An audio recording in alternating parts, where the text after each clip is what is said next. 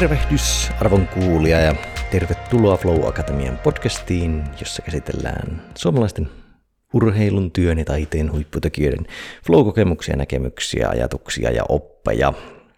Täällä lähistudiossa hosteinasi minä Jussi Venäläinen sekä minä Lauri Hegman.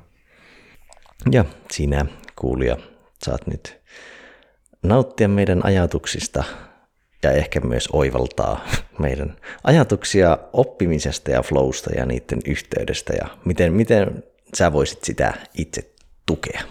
Kyllä, eli sinulle on tarjoutunut nyt mahdollisuus oppia oppimisesta. Mitenkäs tätä näin, niin oppiminen ja flow, millä, millä tavalla nämä ovat yhteydessä? Mitä niistä tiedetään? Suorana vaikutuksena flow edistää oppimista – ja miksi se tekee niin, niin flowssa sä oot syventyneempi, keskittyneempi siihen tekemiseen tai kokemukseen, jolloin sulla on vahvempi muistijälki.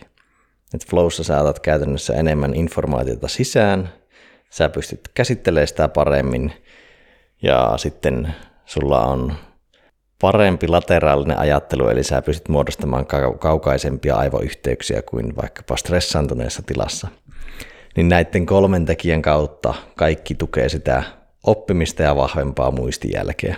Mm. Ja liittyy esimerkiksi välittäjäaineisiin, en ehkä pomppaa niihin sen syvemmin, mutta mitä, mitä enemmän välittää aineita kierrossa, niin usein se edistää oppimista.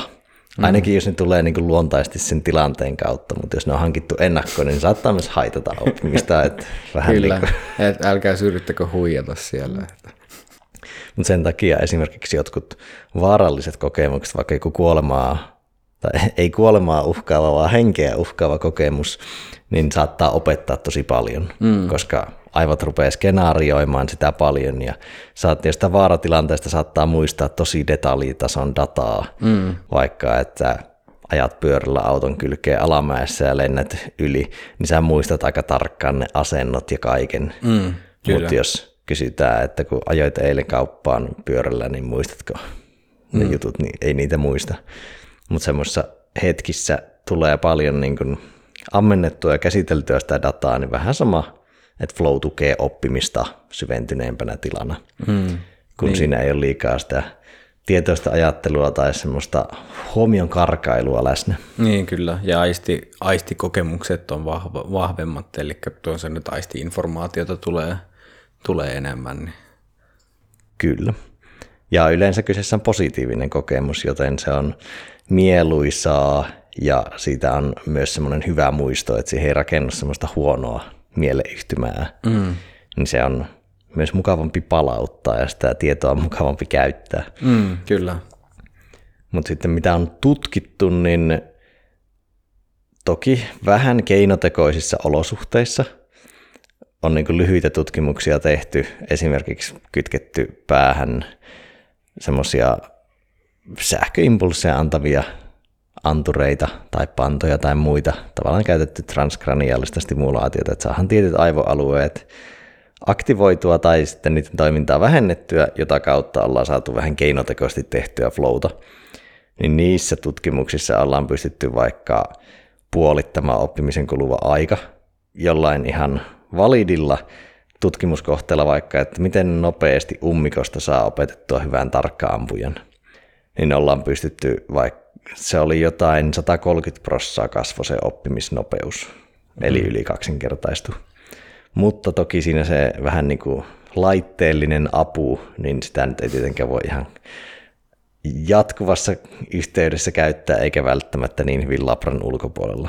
Mm. Mutta parhaillaan tuommoisia vaikutuksia, että se oppimisaikaa saatu lyhennettyä tai sitten vaan sitä oppimista ja muistijälkeä tehostettua. Mm, kyllä. Niin, niin tuommoisia elementtejä sitten ehkä niin kuin yksi, millä ollaan myös saatu tuettua oppimista aika paljon, niin on se, että ollaan opetettu ihmisille niin sanotusti flow-osaamista sillä, että ollaan opetettu niitä pääsemään vaikkapa alfa-aivoaalloille – erilaisilla tavoilla, vaikka antamalla niille palautetta niiden aivoaalloista tai sydänkäyrästä, joko visuaalista tai auditiivista tai tuntopalautetta, jolloin ihmiset on oppineet pääsemään rauhallisempaan tilaan ja ne on pystyneet esimerkiksi oppimaan ampumisen nopeammin ja rauhoittamaan kehoaan ja mieltään, niin ne on ilman siis, se, sitten ei ole käytetty mitään niin kuin pantoja tai laitteita, mutta tuommoisella pohjakoulutuksella ollaan vähän niin kuin koulutettu flow-osaamista, jolla ollaan pystytty saavuttamaan melkein jotain tupla oppimisaikoja. Mm. Niin, niin tuommoisia tommosia tutkimusdatoja, semmoisia suoria, missä voidaan linkittää se flow-oppimiseen ja verrata sitä selkeästi niiden ihmisten aiempaan osaamiseen. Mm.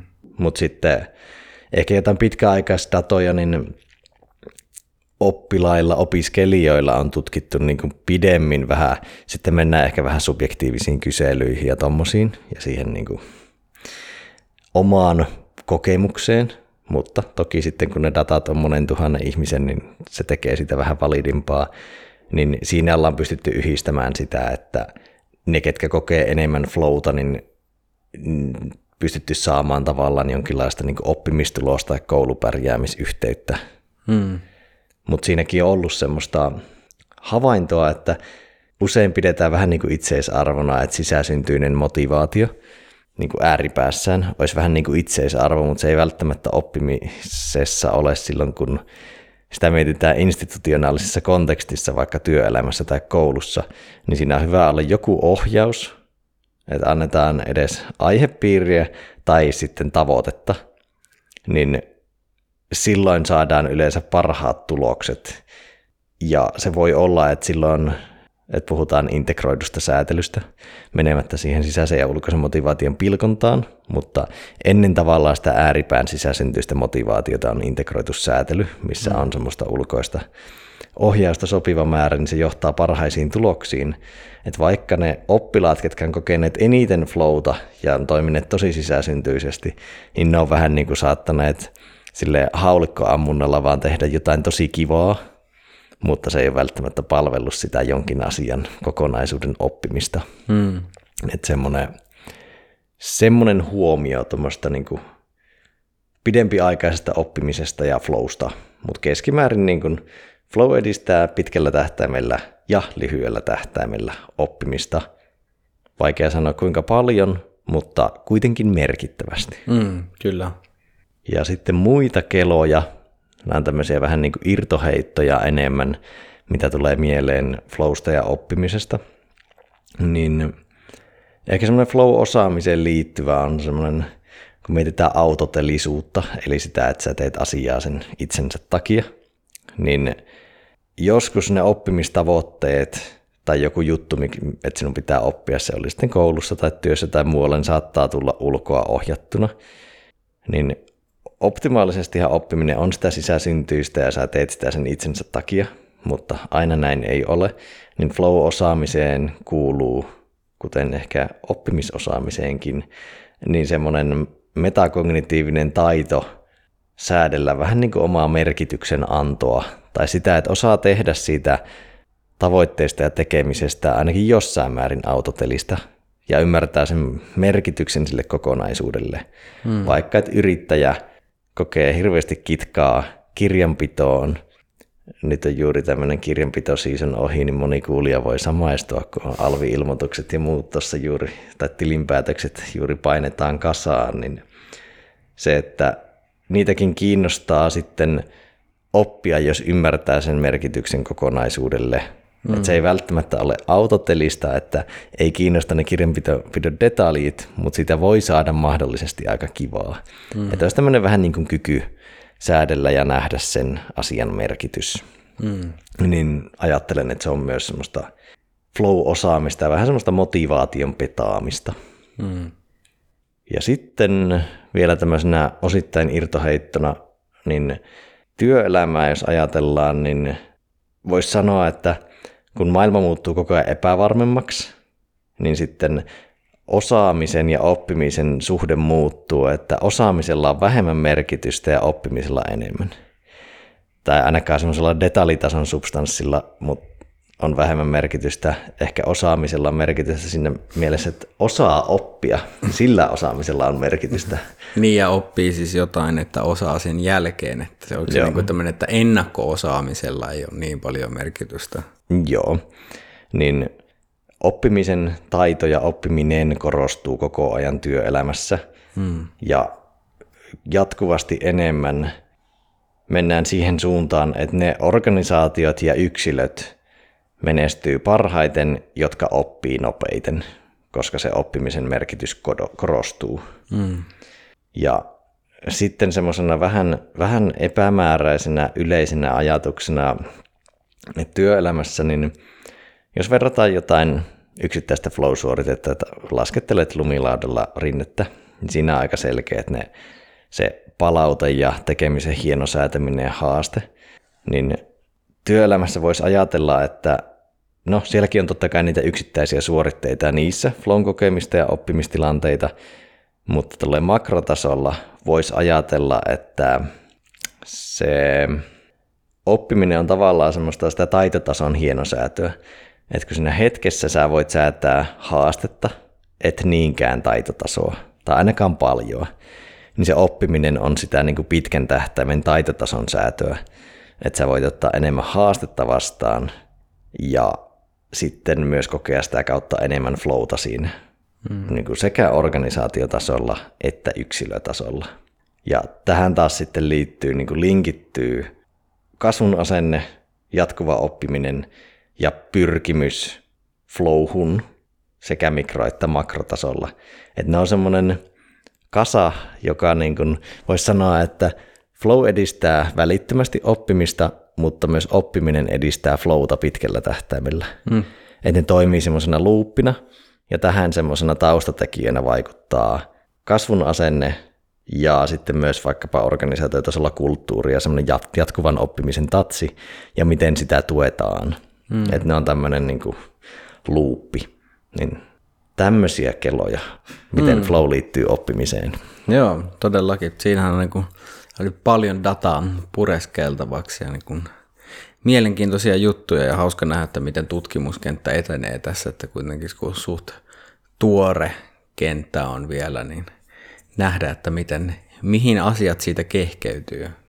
Ja se on tosi kiinnostava kenttä tuo flow ja oppiminen, että kun sitä on viety nyt paljon koulutasolle, mm. esimerkiksi Ranskassa tehdään, niin ja vielä maininta, että nohan niin kuin, koulujutut liittyy paljon Ranskaan, koska siellä tutkitaan sitä oppimista. Mm. Niin, niin ja ne paljon tekee semmoisia edu-flow-malleja, että miten tuetaan flowta oppimisessa ja koulussa, niin se on semmoinen hmm. ympäristö, missä sen edistäminen on erittäin arvokasta. Kyllä, koska jokainen kuulija on varmasti jossain määrin voinut kokea kaikkea muuta kuin flowta siellä koulun penkillä, niin se on ihan arvokasta, että sinne kentälle sitä viedään. Kyllä. Ja voi, no itse koulusta vielä tämmöisenä anekdoottiheittona, niin jos tutkitaan flowta oppilailla ja opiskelijoilla, niin se on just ollut niin, että keskimäärin se flow on hyvin korkealla oppimisessa ala-asteella tai varsinkin ala-asteen alkupuolella, vai varmaan alakoulusta puhutaan nykyään, mutta hmm. yleensä nuoremmilla lapsilla sitä flowta vaan on enemmän. Mutta se pysyy suht tasaisena jonnekin nelosluokka, kutosluokka akselille. Sitten se alkaa se oppimisen flow tippumaan aika rajusti jossa 15-16-vuotiaana se alkaa nousemaan taas ylöspäin, sinne asti se yleensä laskee ja palaa sinne lapsuuden tasolle, jonnekin kutosluokan tasolle, ja sitä korkeammalle ei enää päästä, niin se palaa joskus yliopiston kolmantena vuotena yleensä. Hmm. Niin siinä tulee semmoinen dippi, kun sitten tulee tavallaan semmoinen niin kuin autonomisuus siihen oppimiseen ja tietty itsenäisyys ja ehkä merkityksen näkeminen, että se ei, se ei tunnu, tai ne on omia valintoja, eikä se tule niin ulkoa ohjattuna. Mm. Ja ehkä löydetään myös se täyttymys siitä oppimisesta, mikä on se linkki oppimisen ja täyttymyksen välillä lapsena. Jossain kohtaa se muuttuu ulkoa ohjatuksi, että sä saat vain pikkunautinnon tai tehdä vähän pakosta, ja jossain kohtaa taas palataan vähän enemmän semmoiseen itseohjautuvaan ja nähdään se merkitys. Niin. Mm tämmöistä, tämmöistä anekdoottia, miten se eri ikäisenä käyttäytyy. Mm, kyllä. No mites teikäläisen näkökulmasta flown edellytykset, niin miten ne liittyy oppimiseen?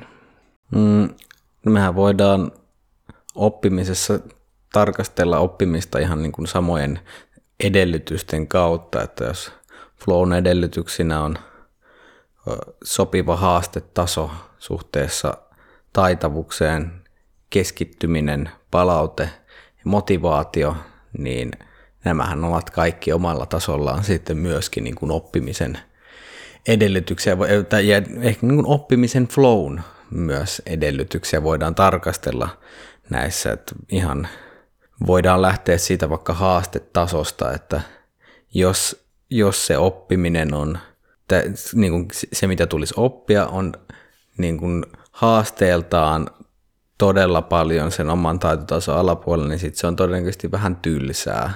Se on vaan liian helppoa. Sä et, niin kun, et välttämättä edes opi mitään, koska se on, jos on sulle liian helppoa, niin sittenhän se, sä vaan toteutat jotain, mitä sä entuudestaan osaat. Sitten taas jos se haastetaso on liian korkea, niin sitten se ei ole kauhean virtaavaa se tekeminen, koska sitten, etkä sä myöskään opi silloin, koska sulle ei yksinkertaisesti prosessori riitä käsittelemään sitä, että mitä sulla on edessä, niin sitten sen sopivan haastetason löytäminen on aika niin kuin op- optimaalista, mikä totta kai vaatii myös sen ym, niin kuin ymmärrystä siitä, että mikä se sun nykyinen taitotaso on, ja se vaatii, jos ei ole mitään hajua, niin sitten se vaatii kokeilua, ja sitten kun on jotain hajua siitä, niin sitten sen mukaan toimimista myöskin, että mihin, mihin sen, mil, minkä tasoista mi, niin kuin pyrkii oppimaan. Ja tässähän voidaan miettiä niin kuin esimerkiksi tämmöistä kuuluisaa lähikehityksen vyöhykettä, missä niin kuin, tulisi pyrkiä siihen, että jos, sul, jos on mahdollisuus siihen, että on joku opettaja tai joku niin kuin tuki, mistä voi saada, niin silloin optimaalisinta oppimista tapahtuu silloin, että kun sä oot alueella, mitä sä et ihan osaa itse tehdä ja joku voi siinä niin kuin olla tarpeen tulleen auttaessa, niin silloin ollaan tämmöisessä niin kuin sweet spotissa ja myös niin kuin oppimisen flown kannalta aika hyvässä, että se, se on tosi haastavaa, tai se on, se on haastavaa, mutta sä kuitenkin pärjät siinä ja mahdollisten dippien seurauksena sua sä saat jonkun tuen, millä sä pääset takaisin siihen virtaan. Ja tähän haasteeseen liittyen, niin just miten flow liittyy oppimiseen, niin oppimisessa on yleisesti ottaen aika vaikea päästä flowhun.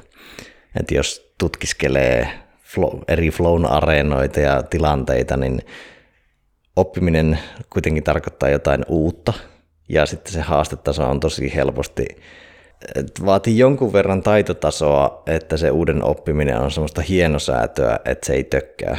Että jos mm. lauseessa on vaan liian monta uutta sanaa, niin ei sitä kovin virtaavasti voi lukea. Mm. Niin oppimista yleensä tapahtuu eniten semmoisella rausalla tai valveutuneisuuden alueella, joka on tavallaan, en nyt voi visuaalisesti kuulijoille, en yritä nyt liikaa tätä kuvata, mutta tavallaan flow-kanavasta vähän niin kuin ahdistukseen päin mm. tai semmoiseen ylihaasteellisuuteen päin mennään, niin yleensä oppiminen on siellä. Se unelmatila on siellä flow-kanavassa, mutta jos on täysin uusi asia, niin usein ollaan siellä vähän niin kuin pienen kitkaisuuden puolella, mm. mutta se ei sinänsä ole huolestuttavaa. Joo, ei, ja, ja tässäkin justiin, että varsinainen oppiminen harvemmin tapahtuu niin kuin varsinaisessa flow-tilassa, mutta voidaan silti niin kuin edistää virtaavampaa oppimista, jossa virtaavampi voidaan nyt ajatella sitten vähän laajemmin kuin tämän, tämmöisenä tarkkaan määriteltynä flow-tilana.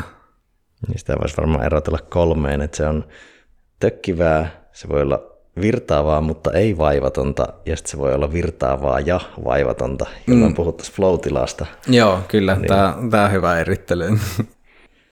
sitten, sitten näihin edellytyksiin liittyen, niin meillä on fokus, mikä yhtä lailla flowssa meidän täytyy olla keskittynyt siihen, että mitä me tehdään ja e, oppimisessa aivan yhtä lailla ja mitä keskittyneempiä me pystytään olla siihen niin kuin opiskeltavaan asiaan, niin luonnollisesti sitä paremmin meille virtaa informaatiot. Mä ajattelen sitä vähän niin kuin keskittymistä tämmöisenä pillinä ja jo, niin kuin me, jos meillä on meidän oppisisältö on tölkkilimua, niin että jos meillä on vahva keskittyminen, niin se pilli töksähtää siihen tölkkiin ja me pystytään imemään sieltä sitä informaatiota, mutta jos meidän pilli nousee koko ajan sieltä tölkistä ja imee vähän sieltä, täältä ja tuolta ja spinnailee missä sattuu, niin luonnollisesti se sisältö virtaa hitaammin ja me saadaan vähemmän sitä oppia, tai ainakaan sit, meillä on matalammat mahdollisuudet saada käsitellä sitä informaatiota. Ja tässä toki sitten justiin, että hiomalla keskittymistä ja luomalla keskittymiselle hyviä edellytyksiä, niin luodaan oppimiselle myöskin hyviä edellytyksiä. Ja tässä on niin kuin, nostaisin tämän merkityksellisyyden etenkin oppimisen kontekstissa todella korkealle. Että ja oppiminen on tosi vaikeaa duunia. Mm. Ja jos miettii vaikka työyhteyttä, niin ollaan aiemmissa jaksossa puhuttiin syvästä työstä, niin tavallaan silloin kun joutuu oppimaan tai joutuu, sieltä pilkahti minun joku huono oppimisasenne, ei ole kasvuasennetta, tuota, niin se, että on tarve oppia jotain, niin sillä olisi hyvä varata jopa semmoista syvän työn aikaa ja keskittynyttä aikaa, jotta kyllä. sen voi sisäistää. Joo, kyllä. Oppiminen on äärimmäisen tuskallista ja hankalaa, jos keskittymiselle on paljon haasteita joko omassa – omassa niin kuin hardwaressa tai sitten, että jos ympäristössä on paljon keskittymisen haasteita ja pahimmillaan, että jos on molemmissa, niin ympäristölle me voidaan pyrkiä, tai niin kuin lähtökohtaisesti tulisi pyrkiä siihen, että ympäristö tukee sitä ja sitten, että jos on itsellä keskittymisen haastetta, niin sitten pyrkiä vahvistamaan keskittymistä, mikä yleensä tapahtuu harjoittelemalla keskittymistä. Mm. No sitten on palaute, eli Flowssa meidän täytyy saada niin kuin kirkasta, kirkasta ja mahdollisimman välitöntä palautetta, mikä oppimisen kontekstissa voi olla, ensinnäkin se on sitä hereillä oloa sille, että mitä, mitä tekee, miten se oppi menee. Tässä on totta kai, niin kun oppimista puhutaan, niin puhutaan niin laajasta asiasta, että ei voi mennä hirveän yksityiskohtaiseen, koska eri, vaatii vähän, e- jokaisessa oppimistilanteessa on pikkasen erilaista se palaute, mitä sä voit seurata siinä, mutta sen takia ehkä niin kuin testaaminen on ainakin semmoista, että millä sä pystyt niin kuin saamaan jonkin asteista palautetta, että sen takia siellä koulussakin on niitä kokeita ollut, ei vain kiusaksi, vaan myös sen takia, että voidaan saada jonkinnäköistä palautetta siinä, siitä tota, edistymisestä ja missä mahdollisesti mennään ja mi- miten oppimisen kontekstissa että se on hyvä, että meillä on tämmöisiä isom, isompia testejä, niin kuin, että missä me jollain tavalla koetellaan sitä, ta, ta, sitä meidän oppimista ja sitten myös sitä niin kuin itse oppimisprosessin aikana tapahtuvaa semmoista pienimuotoisempaa jatkuvaa tarkkailua siitä, että no tuntuuko tämä musta nyt siltä, että niin kuin, miten hyvin mä tämän osaan. Ja tässä on toki sitten on lukuisia eri tapoja, millä sitä palautetta voi, voi kerätä. Ja se on ihan, että jos, jos löytyy vaikka toinen henkilö, kuka voi toimia tukena tässä näin, niin ihan vaan, että osaavampi henkilö, joka osaa sen jo, minkä, mitä yrität itse opetella, niin pyytää, pyytää tota noin, niin sparraamaan. Tai sitten ihan pyytämään esimerkiksi henkilö, joka niin kuin kysy, niin kuin tulee ihan tämmöistä vaikka se, se sanakoe tai tämän tyyppiset mielet, mitä nyt haluakaan oppia, niin sitten pyytää te, toista testauttamaan sitä niin kuin omaa oppimista. Mutta ennen kaikkea se, että saa kerää palautetta siinä, että missä sen oman oppimisen kanssa menee.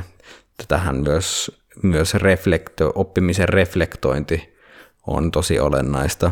Eli niin kuin kirjoittaa ihan ylös sitä, niin kuin reflektoida, että mi, mitä opin, mi, mitkä, mitkä onnistuu, mitkä ei onnistu. Ja samalla se, se tota, siinä saa pitemmän ajan dataa, siinä voi oikeasti tarkastella sitä kehitystä sen sijaan, että tarvii arvuutella, että onko mä nyt oppinut mitään vai enkö oppinut mitään.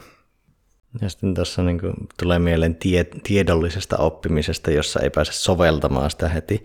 Useinhan ne palautesyklit on aika pitkiä. Mm. Että on eri asia tehdä jotain fyysistä, niin se palaute on välitön. Mm. Mutta sitten just tiedollisessa oppimisessa, niin sinänsä muistiinpanotkin on palautetta. Se, että jos sinä voit syntetisoida jotain järkeviä muistiinpanoja, niin sehän on, on myös osoitus oppimisesta. Kyllä. Että sä pystyt rakentamaan sitä tietoa tiiviimmäksi. Kyllä. Niin se on yksi palaute verrattuna Joo. siihen, että vaan olisi vaikka luennolla. Joo, just, just näin. Ja, ja siinäkin kun tekee näitä muistiinpanoja, niin huomattavasti parempi on tehdä omin sanoin muistiinpanot. Kaikki, missä sä joudut itse oikeasti prosessoimaan sitä tietoa ja sitä oppimista, niin se helpottaa valtavasti, koska me, meidän on äärimmäisen helppoa vaan kopioida asioita ilman, että me millään tavalla itse aktiivisesti o- ollaan aktiivisia oppijoita siinä, jolloin se tulee sisään nopeasti ja lähtee yhtä nopeasti ja sitten todennäköistä on, että sieltä ei ihan hirveästi jää, niin se aktiivisuus siinä niin kuin oppimisessa. Ja tähän oikeastaan niin kuin, niin kuin heitän, että on tosi tärkeää te- tehdä ero op, niin sanotun oppimisen ja tietoisen oppimisen välillä tai tämmöisen reflektiivisen oppimisen välillä, koska ihminen voi tehdä se, että joku ihminen on tehnyt asiaa kymmenen vuotta, voi antaa viitteitä siitä, että onko hän tota, niin kuin hyvä siinä tai ei, mutta jos ei siinä ole minkäännäköistä tie, tietoista ja reflektiivistä ulottuvuutta siinä oppimisessa, niin siitä tulee hyvin nopeasti vaan saman toistamista. Niin se, että semmoinen oppiminen, joka tarkastelee itseään, eli nimenomaan tällainen, että no, mitä mä, mitä mä oikeasti olen oppinut, mikä onnistuu, mikä ei, kun sen tapahtuu säännöllisesti, niin se on valovuosia erillä siitä semmoisesta vain tekemisestä. Ja tuohon voisi vielä, vielä lisätä semmoisen niin levelin joissain asioissa, että jos nyt sanotaan vaikka tekisi gradua, niin voisi miettiä niitä oppimisen tapoja. Tai no ihan vaikka, no kyllä nyt vaikka yliopisto-opiskeluissa kannattaisi miettiä oppimisen tapoja, vähän niin kuin töissä voi pitää reflektiota työtavoista, mm. niin että se oppimaan oppimisen tukeminen sillä reflektiolla, ja mm. ne ei mm. tarvitse olla pitkiä, että periaatteessa tekee joka päivä minuutin, niin sillä on yllättävän iso impakti, kun sä huomaat hyviä ja huonoja tapoja. Kyllä, joo, tämä on niin tosi tärkeä pointti, että kun sen ei tarvitse olla paljon, tärkeintä on, että sitä tekee ja niin kuin myös palaa siihen, niin sillä voi olla todella niin kuin merkittäviä vaikutuksia. Ja sitten sekin, että kun just tuo, että paljonko sillä voi boostata, että se, jos miettii jotain semmoista ympäristöä, missä ei välttämättä tehdä semmoista niin tietoista oppimista, että sanotaan, että sä kävisit vaikka aloitat brassijutsun, niin suhteessa siihen, että sä käytät treeniin plus matkoihin vaikka kaksi puoli tuntia ja suihkut ja muut, niin sitten se, että sä edes minuutin reflektoit, niin sä voit boostata sitä oppimista enemmän kuin millään fyysisellä tekemisellä voisit. Mm, kyllä. Että jos sä haluat siinä tietoisesti kehittyä, niin miksi et käyttäisi vaikka minuuttia siihen, että ne loput 150 minuuttia on merkityksellisempiä. Kyllä, joo, koska tuossa on justiin se, että ei tarvi keksiä pyörää joka kerta uudestaan ja tehdä niitä samoja virheitä uudestaan, koska mitä tahansa me te- tehdään – yritetään oppia, niin tosi usein meillä on, me, me toistetaan vaikka samaa virhettä, toistetaan uudestaan ja uudestaan, mutta ilman, että meillä on se reflektiivinen ulottuvuus, eli me tullaan tietoiseksi siitä virheestä tai sitten siitä niin kuin sen, etenkin sen taustalla olevasta systeemiä, miten, miten korjata, miten me voidaan oppia paremmin, koska me voidaan myös oppia huonoja tapoja ja voidaan oppia väärää informaatiota, niin sitten se reflektiivinen ulottuvuus on se, mikä sekä filtero, suodattaa niin kuin olennaista siitä aikaisemmin opitusta ja myös pystyy toimii ohjurina sille, että mihin me halutaan sitä oppimista ohjata. Kyllä, ja sitten tuossa niin se niin sokeus on mielenkiintoinen, että semmoiselle tosi kitkaisille kokemuksille ne yleensä aina muistaa ja huomaa, mutta semmoisia puolikitkaisia ei välttämättä huomaa. Hmm. Et jos joku tavalla voi olla, että tarvitsee nimenomaan nähdä jostain reflektiopaperista, että tämä on nyt kymmenenä treenikertana toistunut tämä sama juttu tässä, että tässä on kitkaa. Hmm. Se ei ole jäänyt kertaakaan tosi isosti mieleen eikä haitannut paljon, mutta jos se alkaa toistua tosi usein, niin sille saattaa olla muuten sokea, että sulla on vaikka tuntumaa, että joka työpäivässä vaikka tai oppimis, oppimisessa vaikka opiskelussa, että iltapäivät ei vaan yhtään toimi. Mm. Niin sulla on tuntuma siitä, mutta sitten kun sä katot sinun kuukauden reflektioita ja sitten 20 päivää iltapäivät ei toimi, niin no pitäisi ehkä tehdä jotain. Mm, niin, kyllä, just näin. Joo, ja se on tärkeää, että sitten kun on sitä reflektiota, niin myös toimia sen reflektion pohjalta, että ei, vaan, niin, että ei, vaan, ei vaan mäppää sitä ja jatka sama, samanlaista kompurointia kuin aikaisemmin.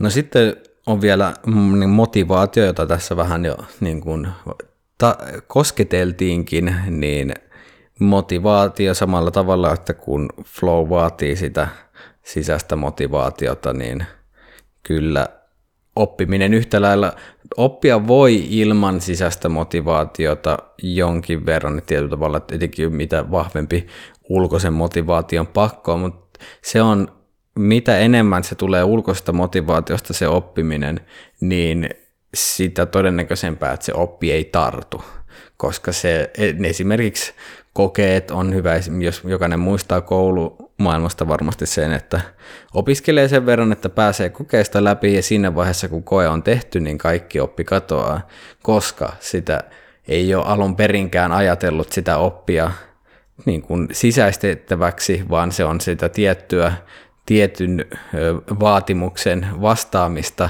ja sitten kun se on vastattu, niin sittenhän tästä opista voi päästä irti, ja mä en enää tee tällä mitään. Niin se motivaation löytäminen sitten, niin kun, lapsena ei voi hirveästi vaikuttaa siihen, niin kun, että mihin, mihin tota, mitä joutuu opiskelemaan tiet, tietyissä vaiheissa, että se on meillä on oppivelvollisuus tai niin kuin oppimahdollisuus, mutta myöhemmin onneksi voi ja on myös mahdollisuutta säätää sitä motivaatiota, että asiat, mitkä tuntuu merkityksettömiltä tai ulkoisesti, niin me voidaan myös tuoda vähän niin kuin mitä Jussi tuossa heittikin, niin, niin, niin, niin että me voidaan he, tuoda sinne tota, öö, sitä sisäistä motivaatiota ymmärtää, että jos meillä on vaikka joku työasia, mikä ei tunnu niin merkityksellistä, niin sitten sitä voi, no toisaalta kun mä osaan tänne, niin sitten leipä tulee kyllä paremmin pöytään ja niin kuin, niin kuin löytää sen, mutta lähtökohtaisesti optimaalista on totta kai se, että me opiskella tai pyritään oppimaan asioita, mitkä me koetaan merkitykselliseksi ja jotka on niin kuin meistä, meistä tota, tärkeitä. Ja senhän on moni voinut huomata, että asiat, mitkä on pakko oppia, menee hirmu hitaasti ja ei jaksa oikein panostaa, mutta sitten asiat, missä on taas motivaatiota, niin niitä ei jaksaa ponnistella, mistä, ja ponnistelusta oli sitten meidän edellisessä jaksossa enemmänkin, niin sieltä voi sitten edellisessä omassa jaksossa siis. Niin ja sitten se tapahtuu monesti nämä oppimiset semmoisessa ei-opiskelu- tai erillisessä oppimiskontekstissa, vaan että jos sä tykkäät vaikka hoitaa kukkia tai kasvattaa vaikka chilipaprikoita partsilla, mm. niin siinä tapahtuu yllättävän paljon semmoista oppimista, mitä ei ajatella oppimisena. Niin kyllä.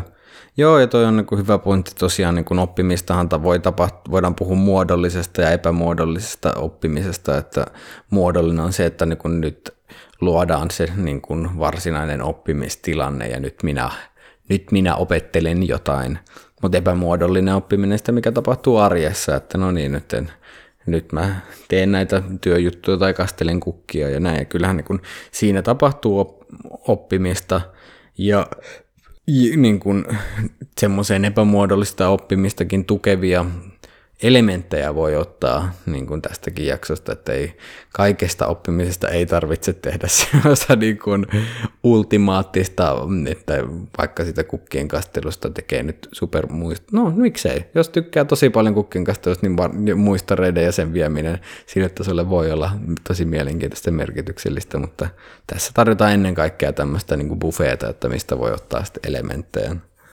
Motivaatiossa tun, tunne on tärkeä siinä mielessä, eli kun meillä on, meillä on, me saadaan hyvä tunne maaperä, mitä niin kuin yleensä motivaatio luo, niin me opitaan myös paremmin, että tunteet vaikuttaa oppimiseen todella paljon ja enemmän kuin vielä jonkin aikaa sitten myönnettiin, tiedettiin kyllä, mutta nyt ihan tut, voidaan, meillä on vahvaa tutkimusdataakin siitä, että luonnollisesti positiiviset ö, tun, positiivinen tunnemaaperä toimii vahvasti oppimista edistävänä ja vaihtoehtoisesti taas, että jos sä oot tosi ahdistunut, masentunut ja kaikin puolin negatiivisissa fiiliksissä, niin oppiminen luonnollisesti tapahtuu heikommin, joten tämä niin kuin tunnetaso on myös tärkeä huomioida siinä, mikä vaikuttaa myös motivaatioon.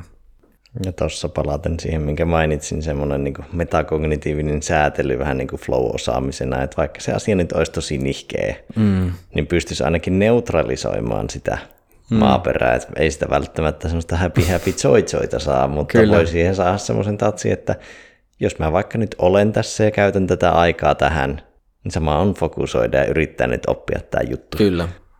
Ja se on monesti, että sitten kun oikeasti fokusoituu siihen, niin siitä voi tulla jopa kivaa. Sitä, voi, sitä ei välttämättä kivaa, mutta se ei ainakaan ole työlästä. Ja ainakin unohtaa epäkivuuden. Niin, juuri näin. Tän, tästä heitän semmoisen anekdootin, että monesti tota, noin edellisessä duunissa, kun opetin ja mati, jostain sitä tämä toistui erityisesti matikan edessä, kun sitten sit oppilaat sanoivat, että tämä on niin tylsää tämä matikka ja olivat, olivat kännykällä sitten ja kat, katkasivat koko ajan sen kuin oman opiskelunsa siinä.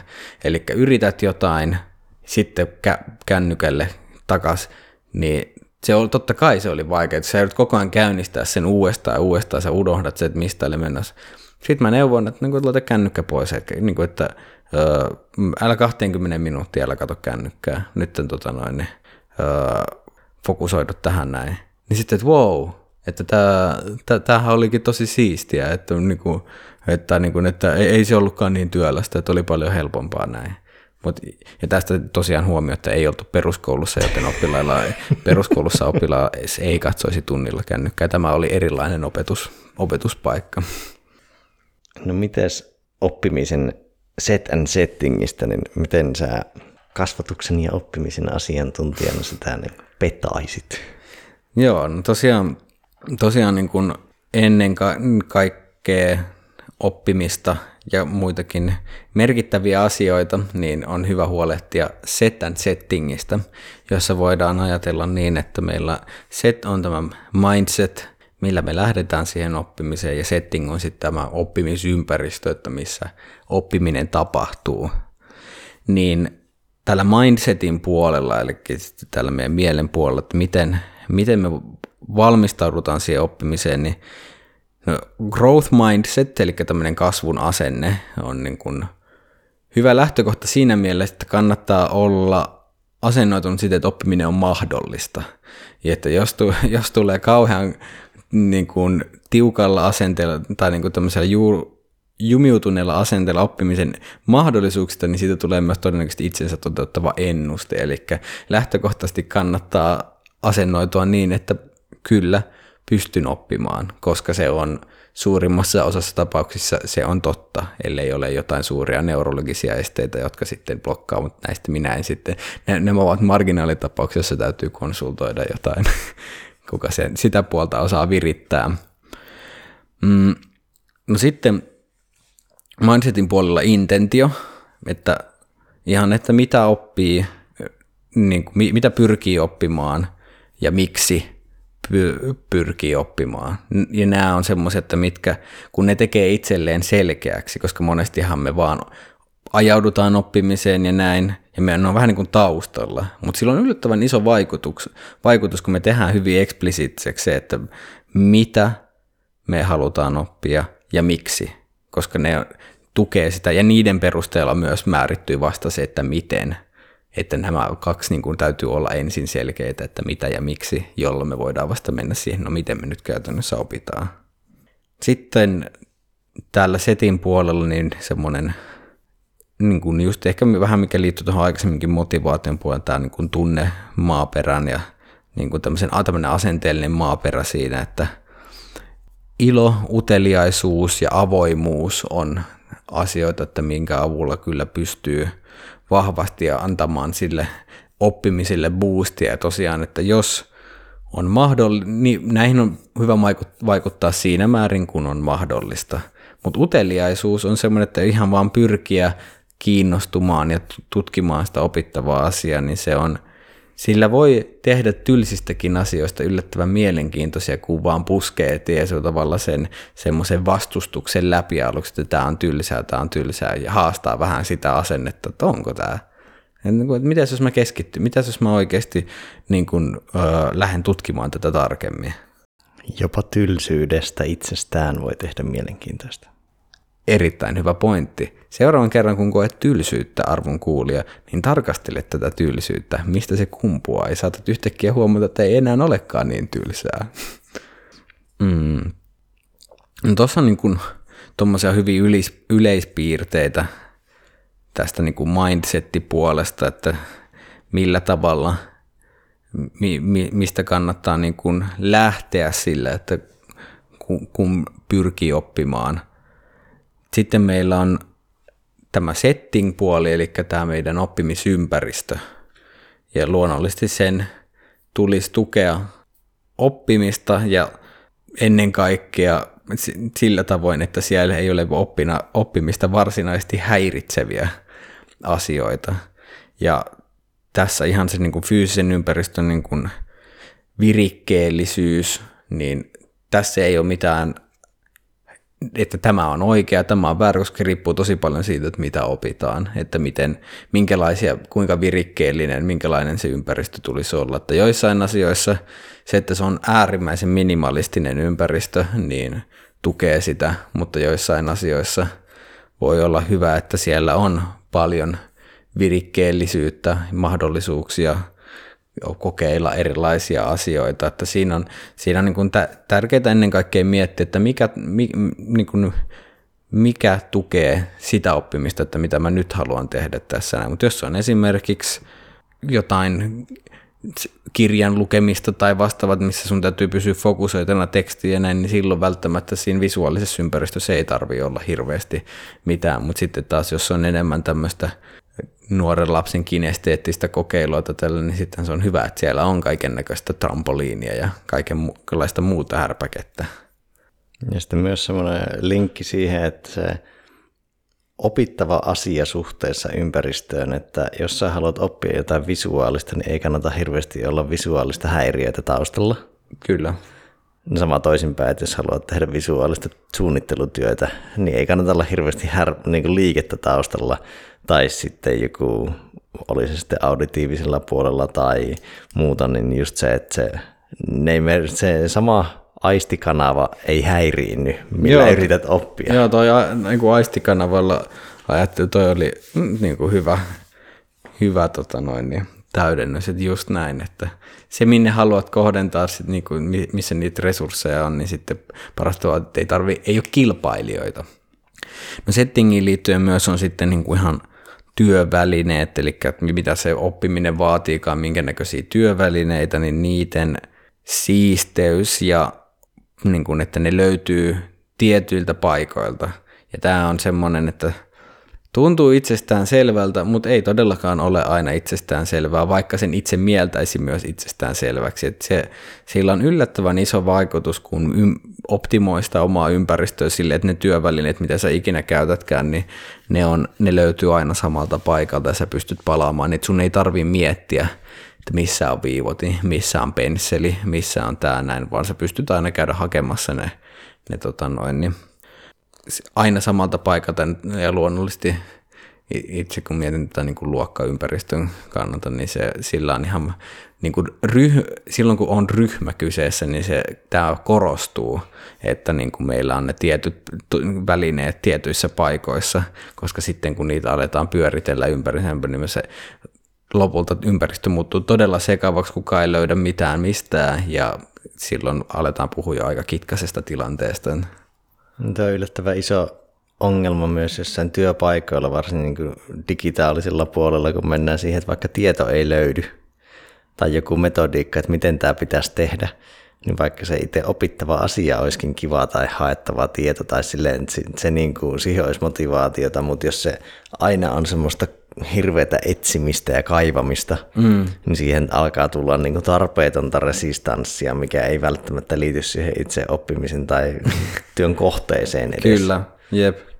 Joo, ja tässä justiin, että on sitten selkeät, niin kuin, ja tätä voi toki, toki helpottaa justiin niin kuin ulkoistamalla niin kuin apua siihen, että mistä mikäkin löytyy, että sitten kun mennään tämmöiseen yliyksilölliseen kontekstiin, niin sitten sit niin kuin yhteisötasolla, niin sitten vaikka digiympäristössäkin, että on joku paikka, mistä, missä on selkeät ohjeet siitä, että mistä mikäkin löytyy. Että kaikki tämmöiset prosessit sun muut, jos me voidaan ulkoistaa ne ja kiteyttää ne, niin tukee myös sitä oppimista sille, että minimoidaan vaan sitä hukka-aikaa, etsimisaikaa, niin se on myös olennaista. Tässä toki on sitten tärkeä muistaa, että Austin Kleonilla on tällainen ö, läppää, että vä- välineet siistinä ja materiaalit sekaisin, eli tämä voi joissain tapauksissa, sitten jos tehdään tämmöistä luovempaa oppimista tai työskentelyä, niin siitä voi joskus olla hyötyä, että sun välineet on, on siististi, mutta sitten itse materiaalit voi olla hyvin niin kuin sekavasti tämmöisessä luovemmassa, niin kuin jos sun on tar- jo, tarkoitus inspiroitua ja saada uusia ideoita, niin sitten se voi olla hyvä, että sulla on vähän sitä niin kuin luovaa kaaosta siinä, että tässä on tärkeää taas muistaa justiin se, että hyvin erilaiset oppimistilanteet vaatii pikkasen niin kuin erilaisia säätöjä näissä parametreissa.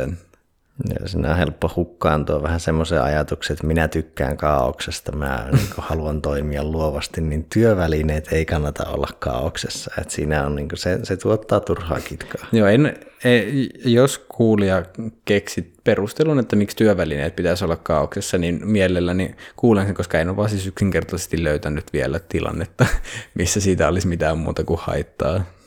Mutta joo, tässä on niin tämmöisiä niin perusasioita, niin kuin, ja voi olla jotain, että mitä unohdin sanoa tässä, mutta ennen kaikkea panostaa siitä, että siihen oikeanlaiseen oppimista tukevaan mindsettiin ja sitten siihen settingiin, oppimisympäristöön, että millä tavalla, millä tavalla se tukee sitten oppimista. Niin nämä on nyt semmoista, niin kuin, millä, mitkä on niin kuin olennaisia niin kuin et, et, ennen kaikkea ennen oppimista. Mä voisin heittää semmoisen lisäpointin tuohon settiin. No periaatteessa on se settingiäkin vaikea määritellä. Ehkä semmoinen niin ymmärrys omasta, omasta oppijuudesta siinä, että vaikka pätee myös työntekoa, että missä vireystilassa, missä keskittymisen kyvyn tilassa on, hmm. millaista haastetta voi ottaa vastaan, että joutuuko, että minkä tason ponnisteluun on nyt kykeneväinen ja kuinka pitkäksi aikaa. Hmm. Että tavallaan se saman neljän tunnin opiskelupätkä, että se on, tai siis ei, kaksi eri neljän tunnin opiskelupätkää voi olla täysin erilaisia eri päivänä ja eri ajankohtana. Mm. Et sitten osaa myös suhteuttaa sitä siihen tekemiseen, ettei se tuota tarpeetonta kitkaa, että miksi mä en nyt pysty ja yrittää vähän niin kuin väkisin tehdä, mm. niin se on myös semmoinen, voisi sanoa flow-osaamisen osa-alue, että osaa suhteuttaa sitä sen hetkistä taitotasoa Kyllä, joo, tämä on niin ehkä, ehkä voidaan miettiä, että siinä niin kuin ennen varsinaista opiskelua niin on tämmöinen check-in, missä niin kuin tarkastaa, että missä, missä menee nytten, mikä on se vireystila ja suhteuttaa odotuksia ja toimintaa sen mukaan. Ja toki tekee tarvittavat peliliikkeet siinä sitten, että esimerkiksi virittää kehon ja mielen siihen sopi siinä määrin, kun pystyy, niin mahdollisimman paljon sitä opiskelua tukevaksi, että mitkä nyt, mikä voisi olla ihan tällainen, että pyrkii siihen mielen tyyneyteen, kirkkauteen ja keskittyneisyyteen siinä määrin, kun pystyy, niin se on kaikki edistää sitä oppimista. Kyllä. Niin, miten sitten, tuossa tulikin jo aika paljon itsessään tavallaan jo metodiikkaa, mm. mutta mitä heittää sitten vielä lisää, että miten, miten tukea oppimista niissä oppimistilanteissa ja ehkä ennen jälkeen. Mm. No itse oppimisen aikana, niin silloin jos meillä, etenkin jos meillä on tämmöinen muodollisen oppimisen tilanne, eli me, missä meillä on selkeästi nyt opiskellaan jotain tai opitaan ja halutaan oppia jotain, niin silloin tämmöiset viisaan ja syvän työn periaatteet on aika loistavia. Että meillä on oma syvän työn jakso, joka kannattaa sitten kuunnella, missä saa syvän, sy, syvän tota noin, niin katsauksen tähän syvän työn periaatteesta. Sieltä voi sitten saada niitä semmoisia tarkempia käytännön peliliikkeitä, että millä tavalla sitten voidaan tukea siinä niin kuin varsinaisen oppimisen aikana, mutta että jos haluan, voisin tiivistää tälleen niin kuin superyksinkertaisesti on vaan, että että pysyy tietoisena siitä, että mikä, mikä se oli se intentio, että mi, mitä opitaan, miksi opitaan ja sitten siitä, sen perusteella miten miettiä, että mi, miten tätä voisin oppia parhaiten. Tässä toki on, että kun se riippuu niin paljon oppimisesta, mutta että tuo monipuolisuutta myös siihen oppimiseen, eli pyrkii aktivoimaan niin kuin aisti, niin kuin useilla eri aisteilla oppimaan niin paljon kuin pystyy siinä ja siten ole kokonaisvaltaisemmin mukana siinä.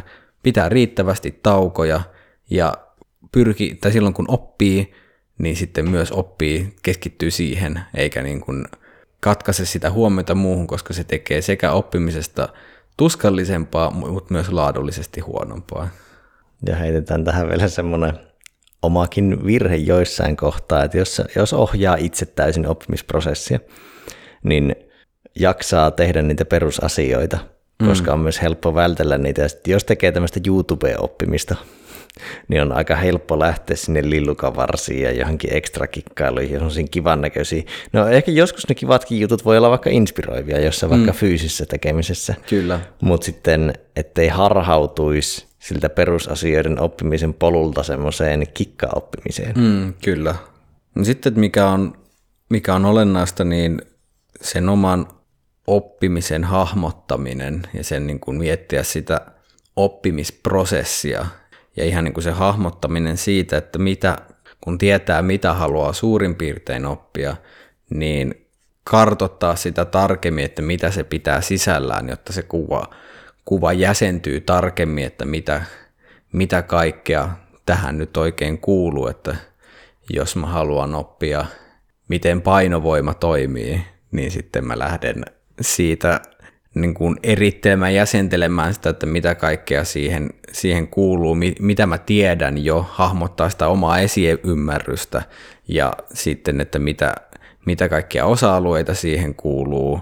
Et ennen kaikkea, että luo sen luonne niin kuin yleiskuvan siitä oppimisesta ja mitä kaikkia vaiheita se pitää sisällään niin se, on, se helpottaa, koska sitten voidaan luoda se ihan niin kuin oppimisprosessia, niin tarkastella sitä oppimista kokonaisuutena sen sijaan, että esimerkiksi harhautuu niin helposti lillukan varsiin tai jättää jotain tosi olennaista oppimatta. Hmm. No sitten tuohon tietyllä tavalla liittyy se just, että pyrkii pilkkomaan kaiken, kaiken opittavaa, että kun me, me luodaan, hahmotella aluksi tämä iso kokonaisuus, niin sitten pilkkoa sitä oppimista, opittavaa sisältöä semmoisiin meille realistisiin osiin.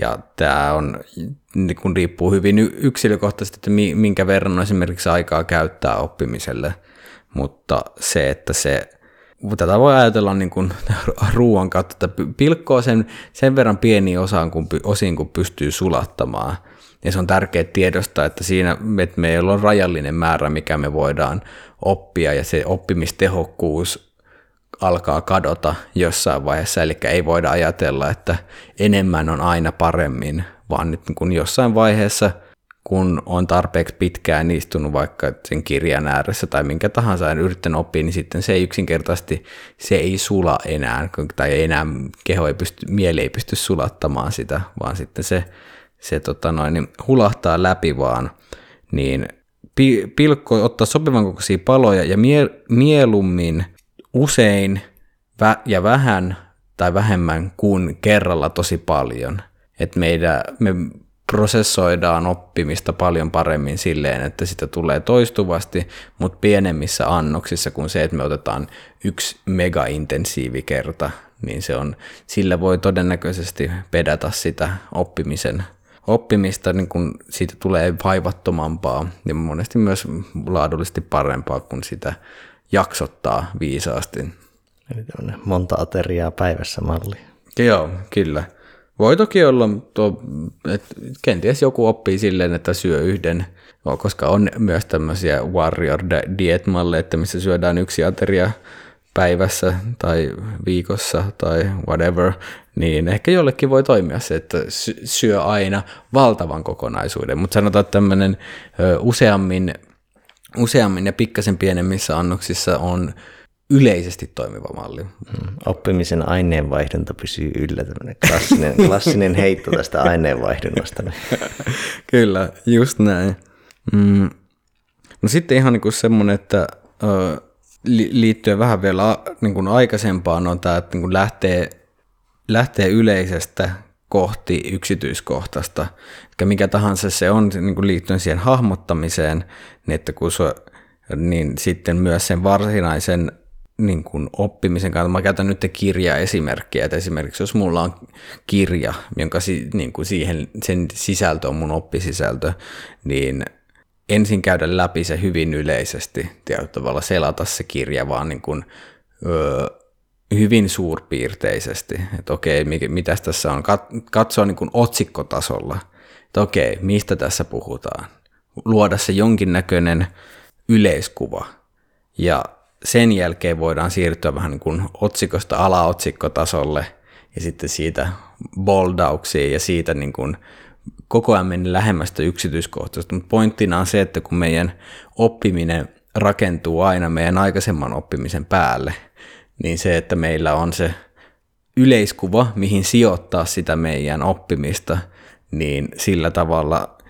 se oppiminen jää paremmin, koska sillä on jotakin, johon tarttua. Koska jos me mennään suoraan niihin yksityiskohtiin ilman, että me hahmotetaan sitä kokonaiskuvaa, mihin sijoittaa sitä, niin silloin se muuttuu paljon haastavammaksi. Sitten kun me tiedetään suunnilleen se kokonaiskuva, niin siinä vaiheessa niin voidaan sitten, se on helpompi sijoittaa sinne. Ja tämä on niin kuin yksi, yksi kirjan, niin kuin, että jos haluaa oppia paremmin vaikka niin kuin sisäistämään kuin kirjan, niin siinä voidaan miettiä tämmöistä kolmivaiheista niin kuin prosessia, että missä se luetaan koko kirja läpi kerran hyvin yleispiirteisesti – sitten luetaan, luetaan tota noin, niin hieman tarkemmin, tehdään siitä jonkinnäköisiä muistiinpanoja ja sitten sen jälkeen vielä niin kuin muistiinpanot, muistiinpanojen kautta keskitytään niitä, että sieltä on löydetty se olennainen ja keskitytään siihen. Niin tämä on yksi, yksi tapa, miten esimerkiksi voi, voi tota noin, niin edistää sitä. Se, mikä tulee itsellä mieleen, niin joskus ehkä oppimiseen nimenomaan fokusoitunutta lukemista, kun ollut joskus koulussa, niin se, että se auttaa myös välttämään vähän tylsyyttä, että kun sä tiedät, mitä on tulossa ja miksi on merkityksellistä, mm, tai kyllä. ainakin voit arvailla sitä mm. linkitystä. Joo. Että sä tiedät vähän jotain rakennetta ja muuta suhteessa siihen, että sä vaan grindaat sen järjestyksessä läpi. Mm, kyllä. Koska haluaa myös välttää pomppimista. Mm, jep. Joo, se on, se, se on hauska, että itselle se oli yllättävän vaikeaa niin kun opetella lukemaan silleen, että se vähän suurpiirteisemmin ensin, että sille, että kun on tottunut siihen, että kirjathan pitää lukea niin kuin alusta loppuun sanasta sanaan, mutta se ei ole, kaikessa tapauksessa se ei ole aina viisasta, vaan nimenomaan se, että kun oppimisessa olisi olennaista löytää olennainen, ja aina se sinulle olennainen ei välttämättä ole kaikki se teksti, niin sitten sitä niin kun, joskus jopa raaka filterointi sitten siinä, että mihin, mikä on tästä niin kun se kaikista olennaisin osa tästä sisällöstä, mikä mun kannattaa sisäistää ja siihen keskittyminen. Mutta se on jännä, se, se voi tun, itselle se tuntuu jopa niin kuin väärältä, että voiko tälleen tehdä niin kuin jonkun tietokirjan kohdalla tai vastaavaa, mutta kyllä voi. Saat, saat minulta luvan, että jos epäilet sitä. Niin ja sitten tossakin on vähän, että usein nyt mennään ehkä tämmöiseen just tietokirjaan ja omaehtoiseen oppimiseen, niin siinä on usein joku yksi pointti, mitä mm. se kirja haluaa viestiä. Mm. Ja sitten vaan kysymys on se, että miten syvästi sä haluat oppia ymmärtää sen pointin. Mm. Et ei tarvii, ainakin jos se on vähän niin kuin jenkkipohjaisesti enemmän rakennettu kirja, niin kyllä se pointti on siellä aika kirkkaasti suhteellisen alussa ja sitä ruvetaan vahvistaa. Mm. Niin ja sitten just sen miettiminen, että mihin käyttää efforttia, että kyllä jotkut lopettaa kirjoja johonkin 10-20 prosenttia, jos ne ei vedä. Mm. Tai sitten kurkkaa sieltä myöhemmin kirjasta alkaako se vetämään. Mm. Tai sitten jotkut vaan lukee niin, että ne katsoo vaikka kolmasosaan asti, että jos, ne, jos se kirjan pointti on niille jo tosi kirkas ja se on semmoista genreä tai aihetta, joka on jo tuttu, ja sä huomaat, että kirja ei opeta uutta, niin sitten vaan lopettaa kesken. Joo, toi on kanssa tärkeää, että sitten kun tuntuu, että se ei, saturaatiopiste on saavutettu, että niin kuin informaatio ei enää rikastuta sitä mitään, niin sitten vaan, että okei, kiitos tästä, seuraava. Niin on se metaoppimisen taito myös säädellä sitä aikainvestointia. Mm, kyllä, just näin.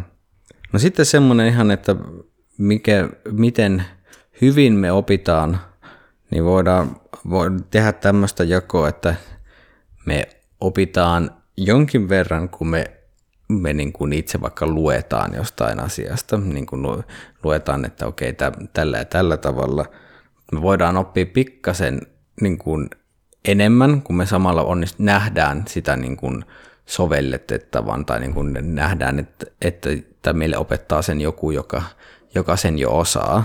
Sitten itse tekemällä niin, niin kuin soveltamalla, niin silloin me saadaan jonkin verran lisää oppia, mutta eniten me opitaan silloin, kun me opetetaan jotain, mikä on äärimmäisen hyvä tekniikka myös niin kuin asioiden sisäistämisessä siinä mielessä, että kun sen voi joko leikisti valmistella opetettavaksi tai käytännössä opettaa jollekin muulle, koska se myös auttaa meitä hahmottaa, että mikä siinä on oikeasti olennaista siinä, mitä me opitaan.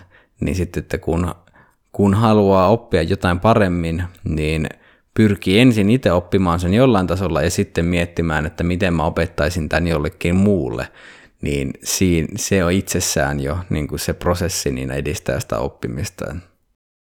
Voisiko tämän samaan siirtää meta-oppimiseen niin, että sinä opetat muille, miten sinä opit oppimaan? Joo, kyllä. että se on niin kuin meta-oppimisen se ultimate level. Joo, kyllä. Ja sieltä, siellä tulikin, niin kuin voidaan tuohon metaoppimiseen vielä mennä silleen, että tosiaan oppimaan, oppimaan oppiminen ja niin kuin siihen liittyvä esimerkiksi itsetuntemus, että niin kuin opettelee tiedostamaan tai tarkkailee, että mitkä on niin kuin itselle esimerkiksi parhaat oppimistavat, että onko tykki, niin kuin on, kuinka paljon esimerkiksi visuaalisuus auttaa tai haittaa niin kuin audiopuolen käyttö, että mikä on, mitkä on esimerkiksi ne ö, preferoidut aistikanavat, minkä kautta niin kuin yleensä että haluaa oppia, että niin kuin op, opettelee tuntemaan omia oppimistapojaan. Ja tässä kun en voi antaa nyt mitään yl, niin kuin kaiken kattavaa, koska jokainen oppii pikkasen eri tavalla erilaisissa, erilaisilla tyyleillä, niin tässä on ennen kaikkea se kokeilu. Mutta jos esimerkiksi niin kuin ei ole hirveästi tehnyt visualisointeja niin kuin asioita, niin voi suosittelen kokeilemaan semmoista, koska esimerkiksi itselle se auttaa aivan valtavasti, kun liittää, ottaa oppimiseen mukaan kuvia, ku, sitä oppisisältöä, muuttaa kuviksi, pukee, pukee tota noin, niin, outoihin muotoihin, niin se joskus ne vihkoon sivuihinkin piirrellyt pikku ukkelit niin saattaa auttamaan toimia semmoisena huomion ankkurina, että ai niin, täällähän, mä muistan sen ukkelin ensin ja sen jälkeen vasta sen, että mitä sen vierellä lukee. Mutta just jälleen kerran niin näiden aistikanavien myös monipuolinen käyttäminen, että mitä enemmän niitä saa aktivoitua, niin sitä enemmän se tukee oppimista. Silloin kun ne, se, ne aktivoidut aistikanavat on jollain tavalla liittyy siihen oppimiseen. Mulla itsellä odottamassa, en ole vielä sitä kokeilla, mutta se kiinnostaa aika paljon, koska se tuntuu niin sujuvalta, niin olisikohan Udemyssä on semmoinen kurssi, missä opetellaan ei semmoisia perinteisiä mindmappeja, vaan piirtämään puita niin, että ne oksat aina haarautuu ja niille oksille kirjoitetaan sanoja. Mm. Ja se on semmoinen tosi sulava tyyppinen ja sitten ne oksan eri haarautumistavat on erilaisia niin kuin muistilokerointeja. Mm, kyllä. Se on aika, vaikutti aika siistiltä. Joo.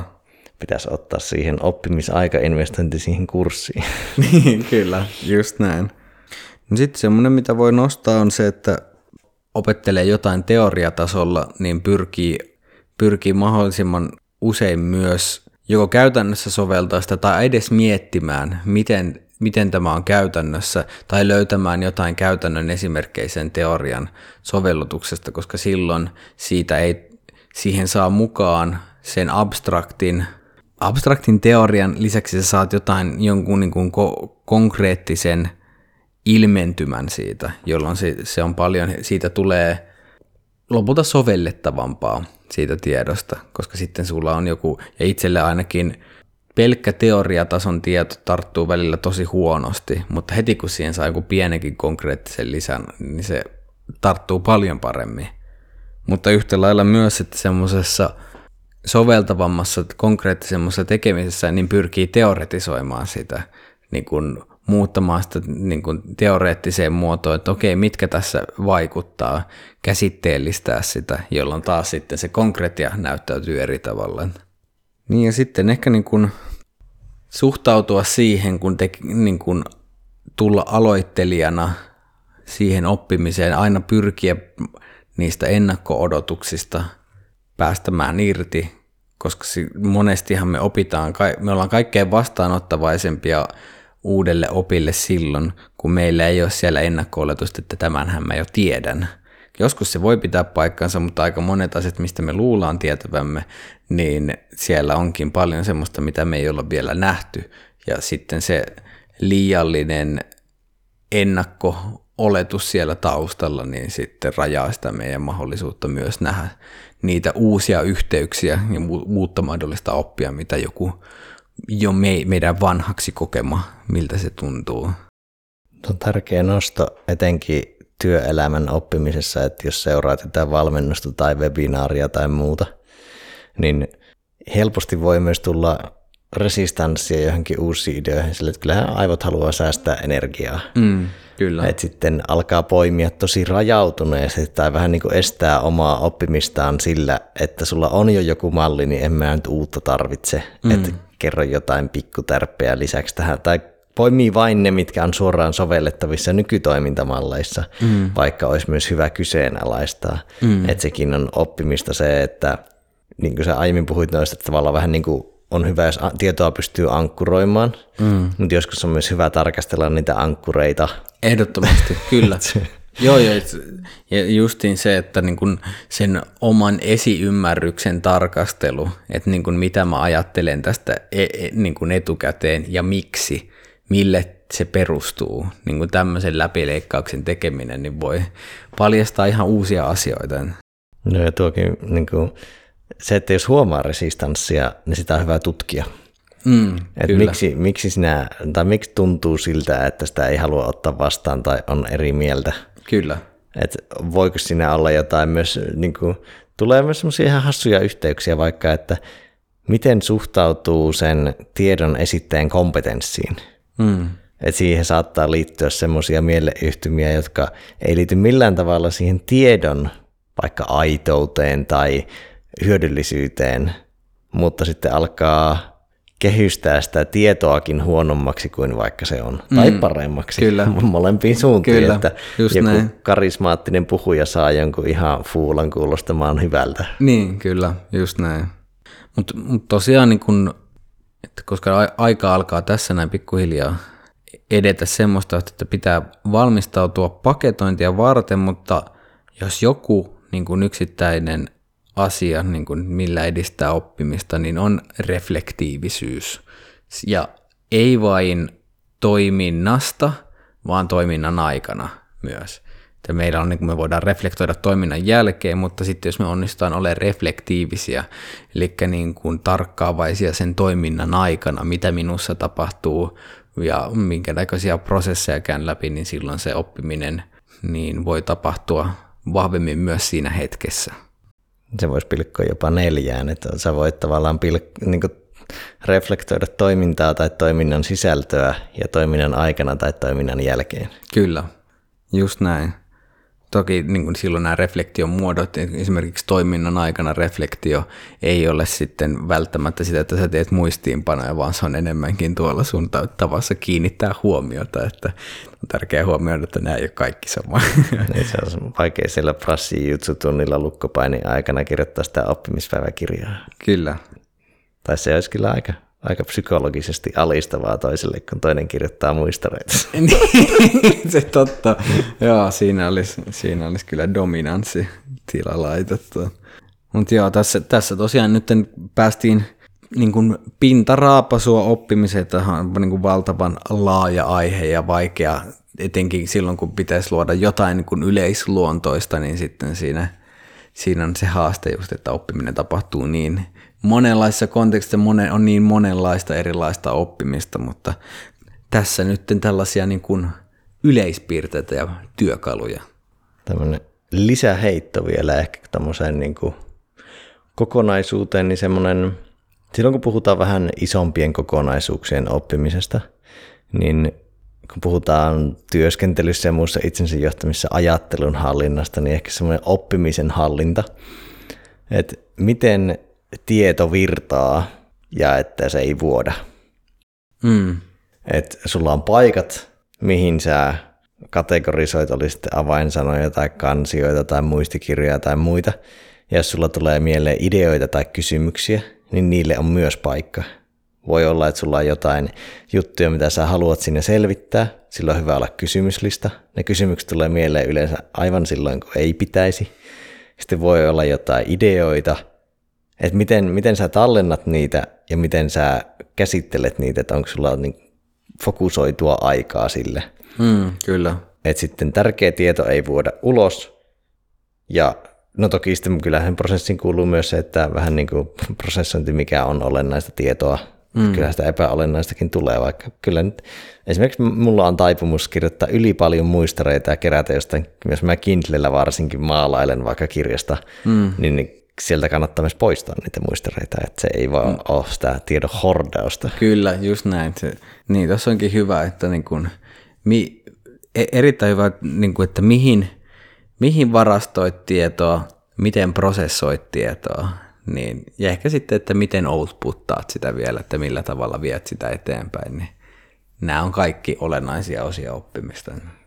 Joo, kun se helposti jää semmoiseen, no totta kai niin kuin heikoin tapa on se, että ei tee mitään muistareita eikä kerää sitä, niin sitten muistareita useimmat kerää, mutta niitä vaan kerätään jonnekin. Ja sitten ei ole oikein, että jos tallentaa jotain ideoita, niin se on kännykän muistivihossa ja sitten se, siellä on 500 muuta. Mm. Niin se, että onko systemaattinen vaikka, että kerran viikossa tyhjentää jonkun inboxin. Kyllä. Tai että on edes inboxi. Vähän niin kuin sähköposti-inboxi, niin esimerkiksi mä teen niin, että mulla on Flow jaettu eri sektoreihin. Että on vaikka niin kuin Flown yleistietoja, tutkimustietoja, sitten Flow-organisaatiossa ja näin, niin mulla on niille inboxit mä tuuttaan sen sinne inboxiin, josta mä voin alkaa jalostamaan sitä tietoa seuraaviin kohtiin, että mä vaikka siltä Flow-organisaatiossa inboxista jalostan sen johonkin kootummaksi tiedoksi johonkin sillä organisaatiomuistikirjassa olevaan alamuistiinpanoon, vaikka että niin kuin luovuuden johtaminen, niin työnnän sitä sitten sinne. Ja tolla kaikilla mä pohjustan sitä, että se tieto on sovelluskelpoista myöhemmin, plus sitten jos vaikka pitäisi mennä johonkin puhumaan tai tehdä jotakin jostain teemasta, niin mulla on se tieto suhteellisen valmiina, eikä se ole ihan kaikkialla. Mm. Ja loppupeleissä työmäärä ei ole ihan hirveän iso, niin kun, jos sitä vaan tekee juoksevasti, ainakin tärkeistä asioista. Mm, kyllä. Jepulis. All Sprites. Oltaisiko me sitten valmiita laittamaan tämä oppisisältö pakettiin? Tämä sisältö varmasti.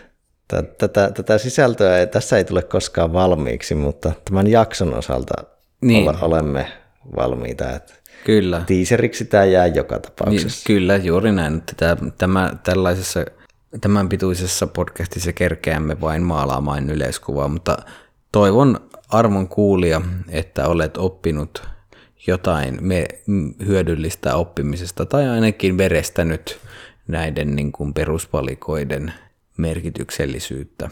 Ja tosiaan suosittelen käymään Flow Academyan sivu, jakson sivuilla. Sieltä löytyy nämä jakson aikana käsitellyt asiat niin tiivistettyinä oppeina, joten pystyt sieltä myös sinne suuntaamalla voit vahvistaa omaa oppimistasi. Mutta näihin sanoihin, näihin tunnelmiin, minä kiitän sinua, kiitän sinua Jussi ja Kiitän sinua arvon universumi, kosmos siitä, että olemme voineet tehdä tämän podcastin tänään. Kiitos.